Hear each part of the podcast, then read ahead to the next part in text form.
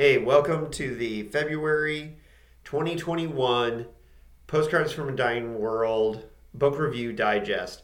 So these are coming in late every month, and I apologize for that. Uh, I'm going to try to get them in earlier, but at least you're getting the digest. Uh, if anybody out there is really upset about them coming in late, let me know. So the first book that I read this month was Signals by F. Paul Wilson. I was a little skeptical that this would add to the saga, but I don't know. Uh, 37 books in, and Wilson brings it again. For serious fans of the secret history of the world saga, which basically um, goes through his entire career, uh, this one is a must read. But if you haven't read any books of the secret history, then you need to start somewhere else. Start with the Tomb, or well, I would say start with the Keep, the first book uh, in the entire Secret History. But anywho, uh, F. Paul Wilson is a genius and is a bestseller with a legion of fans for a reason. These books are complicated as they are, as they are plot wise, are written with the reader in mind. So this is a page turner if you are familiar with most of the story, the 36 books in this one really is for the fans, for the people who have read the 36 books before. Um, so don't get me wrong, there's a lot of really good things that um, I appreciated in this book. There's a reason why I bought it, didn't get it at the library, wanted it on the shelf. So the next thing that I read was the Blade Runner graphic novels, volume one and two, the Blade Runner 2019, which you know, as a dickhead, there's um, a lot to pick apart here. Blade Runner um, doesn't really follow much of the source material, but that's okay because I'm a fan of the movie. Um, and this does fan service really tastefully.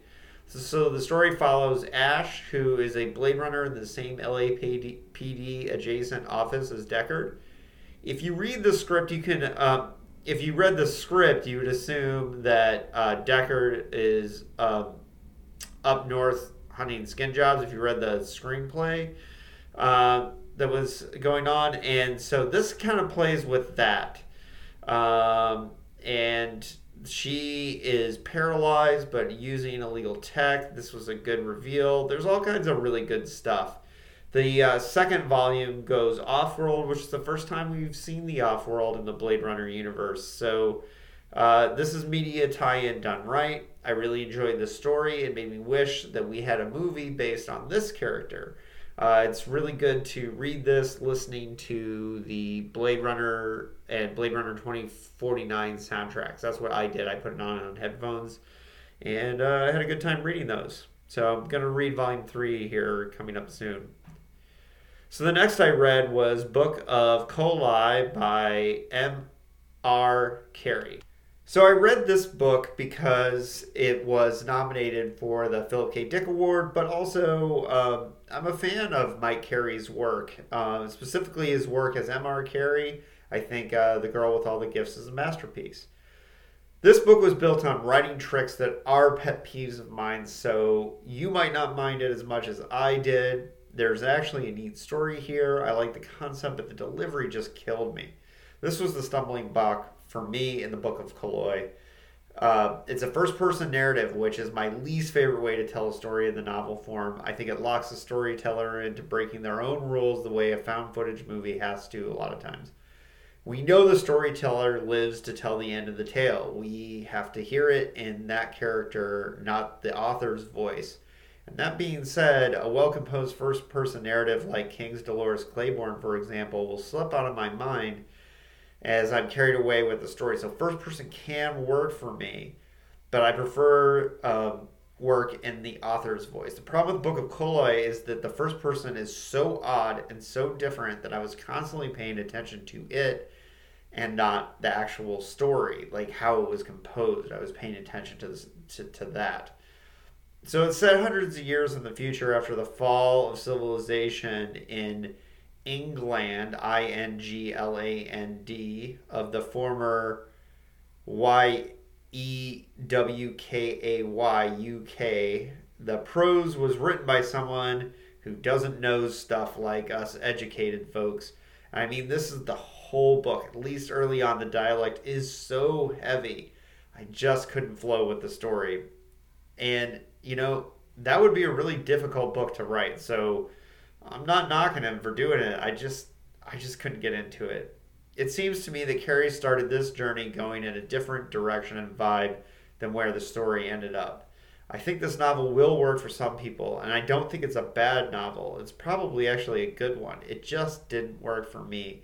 There were too many personal dislikes that it, that it involved, and it's not Carey or this novel's fault. He had a mission in mind when he started this book, and I suspect that he knew he would lose some people. That is a choice artists sometimes have to make. Not everything is for everyone.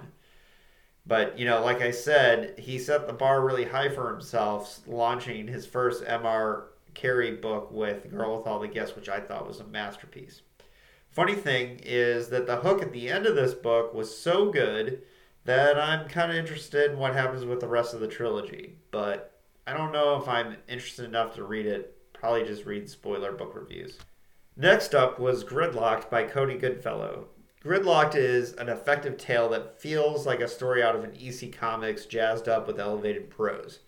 And that's kind of the Goodfellow vibe in a nutshell. Insane ideas written with intelligence and skills that separate good from the good from the boring splatterpunks anybody can write a story with a nail going through an eyeball, but not every writer can gross you out and make you feel smarter at the same time. To me, that's the difference between uh, Cody Goodfellow and a lot of his other extreme horror contemporaries. As for the second novella, this book was two novellas Gridlocked and Breaking the Chain Letter.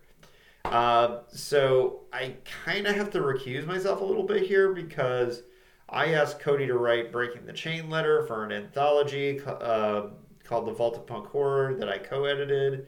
It's a great anthology that I would have been proud of if we known what we were doing when we made it, but as a result, there's only about 30 of them in the world, and that story was in that book. But this is a neat little, like, pocket sized, commuter friendly book with two stories. Um, you could easily eat, read Gridlocked on a bus ride to work in the morning breaking the chain letter on the uh, bus ride home.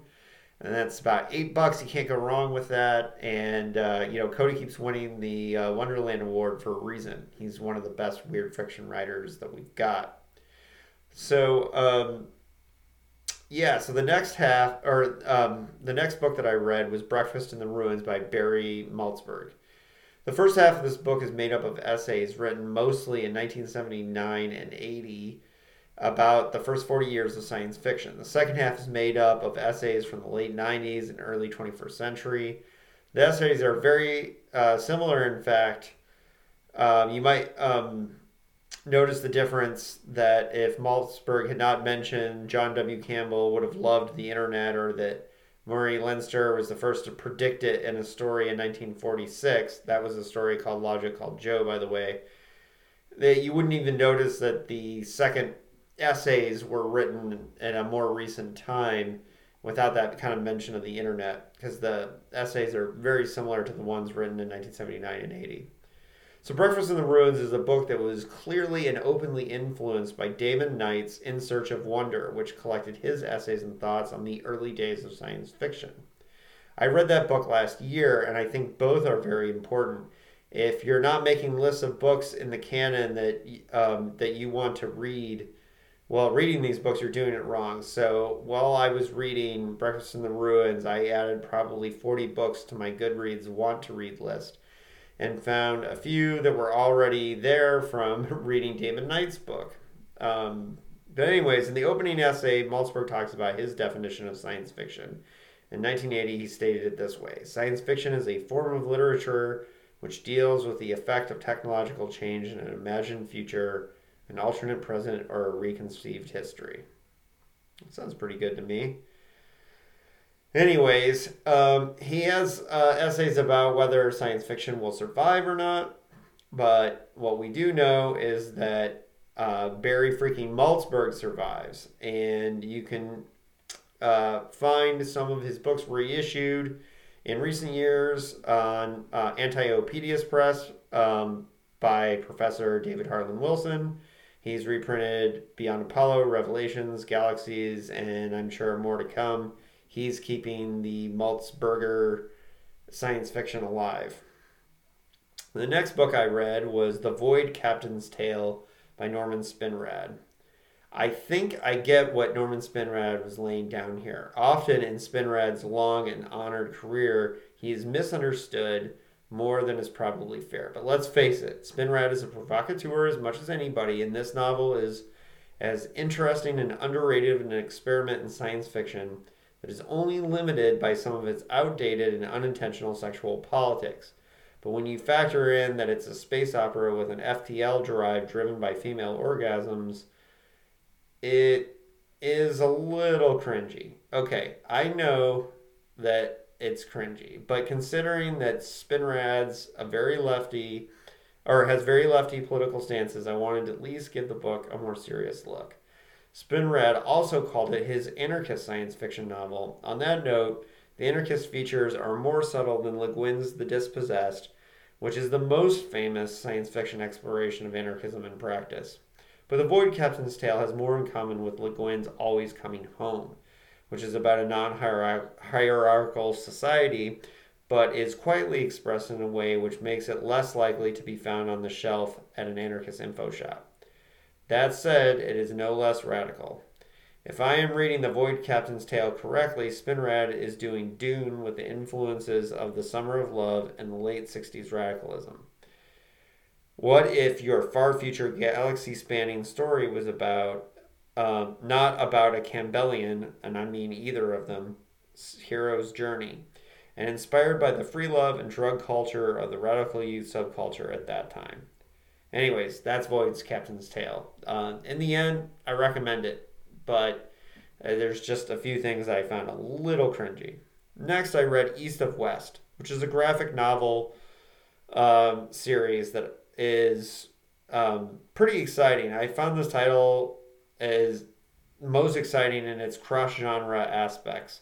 Yeah, it's sci fi dystopia, but it also has elements of political alternate history, cowboy yeehaw western, and supernatural horror. With villains like Death and the Four Horsemen, you know this is a dark piece of work. The creator Jonathan Hickman plays with the weird and wild ideas that TV and movies would struggle with, like uh, Evil Little Kids.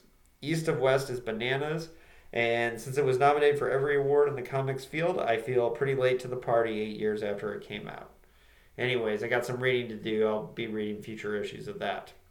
Next, I read Galactic Pot-Healer for the Dickheads podcast but you're going to get a whole episode on Galactic Pot-Healer on Dickheads. So you should be following the Dickheads podcast, anyways, to hear that. And the last book I read this month was a short novel by Josh Malerman, author of Bird Box, and that is House at a House at the Bottom of a Lake, which crosses many horror subgenres. And you know what? I'm sorry I slept on it as long as I did. It's a haunted house novel, sort of. It's a ghost story, sort of. It's a fully romantic coming of age tale and about first love that is built on a slow build that balances creepy dread and romance so perfectly sweet that it feels like a fairy tale. So, yep, that was what I read in February 2021. I don't think I'm going to read quite as much in March, but um, halfway through that month. And uh, we'll see you next month. Maybe I'll get that one in before mid April. Anyways, uh, thanks for listening.